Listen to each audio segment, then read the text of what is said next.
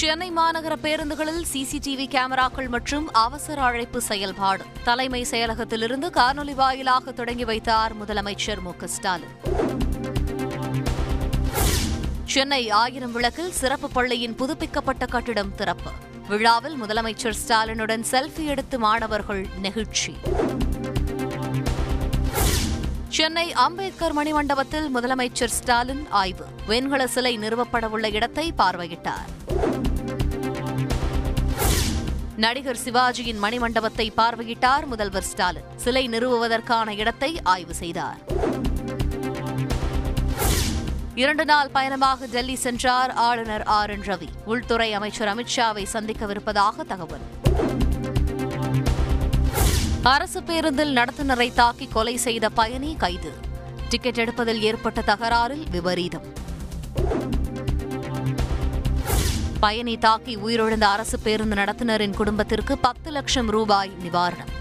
முதலமைச்சர் ஸ்டாலின் அறிவிப்பு. வேலூர் அருகே கடிதம் எழுதி வைத்துவிட்டு ஊராட்சி மன்ற செயலாளர் தூக்கு போட்டு தற்கொலை. தற்கொலைக்கு காரணமானவரை கைது செய்ய இரண்டு தனிப்படைகள் அமைப்பு.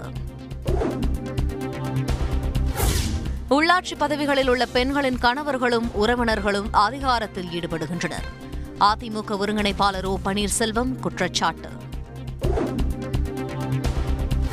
மக்களுக்காகத்தான் சொத்து வரி உயர்வு என அமைச்சர் கே என் நேரு தகவல். வரியை அரசு எடுத்துக்கொண்டு போகப் போவதில்லை எனவும் விளக்கம். சென்னையில் உலக மகளிர் டென்னிஸ் தொடர் போட்டிகள் செப்டம்பர் இருபத்தி ஆறு முதல் அக்டோபர் இரண்டாம் தேதி வரை நடைபெறும் என அமைச்சர் மெய்யநாதன் அறிவிப்பு. தமிழ்நாடு ஆட்சிப் பணியை உருவாக்குவது குறித்து பரிசீலிக்க வேண்டும். தமிழக அரசுக்கு உயர்நீதிமன்றம் யோசனை. பத்து பதினொன்று மற்றும் பனிரெண்டாம் வகுப்பு பொதுத் தேர்வில் இதுவரை இரண்டு லட்சத்தி நாற்பதாயிரம் மாணவர்கள் ஆப்சென்ட். பள்ளிக்கல்வித்துறை அதிர்ச்சி தகவல். கும்மிடிபூண்டியில் லிப்ட் அருந்து விபத்தில் முன்னாள் அமைச்சர் ஜெயக்குமாரின் மகள் மீது வழக்கு பதிவு. திருமண மண்டபத்தின் மேலாளர் உட்பட மூன்று பேர் கைது. தமிழகத்தில் இதுவரை யாருக்கும் தக்காளி வைரஸ் இல்லை. அமைச்சர் மா. சுப்பிரமணியன் தகவல்.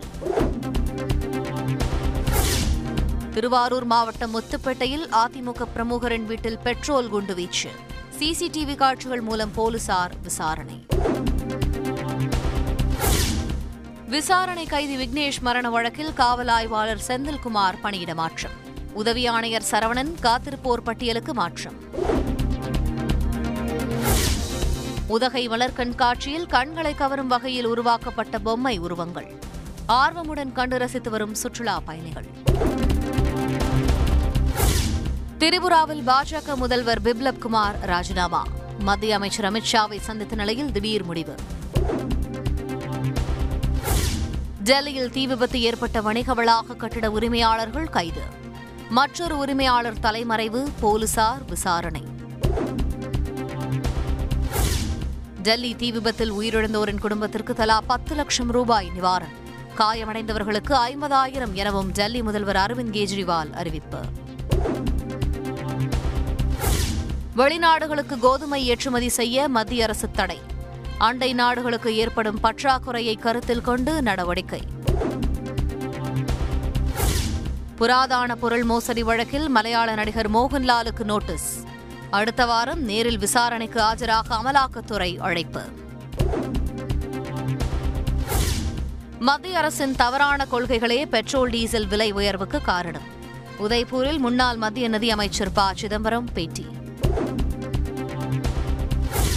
வெப்பநிலை அதிகரிப்பால் ராஜஸ்தான் ஹரியானாவுக்கு சிவப்பு ஆரஞ்சு எச்சரிக்கை. இந்திய வானிலை ஆய்வு மையம் தகவல். இலங்கை பிரதமர் ரணில் விக்ரமசிங்கேவுக்கு பத்து கட்சிகள் எதிர்ப்பு. ராஜபக்ஷ கட்சி எம்பிக்களின் ஆதரவுடன் பதவியில் இருப்பார் என தகவல். இலங்கை பிரதமர் ரணில் விக்ரமசிங்கேவுக்கு எதிர்க்கட்சித் தலைவர் சஜித் பிரேமதாச கடிதம். முக்கிய பிரச்சினைகளில் தீர்வு காண ஒத்துழைப்பதாக உறுதி. இலங்கையில் நான்கு புதிய அமைச்சர்கள் பதவியேற்பு. பதவி பிரமாணம் செய்து வைத்தார் அதிபர் கோத்தபய ராஜபக்ஷ.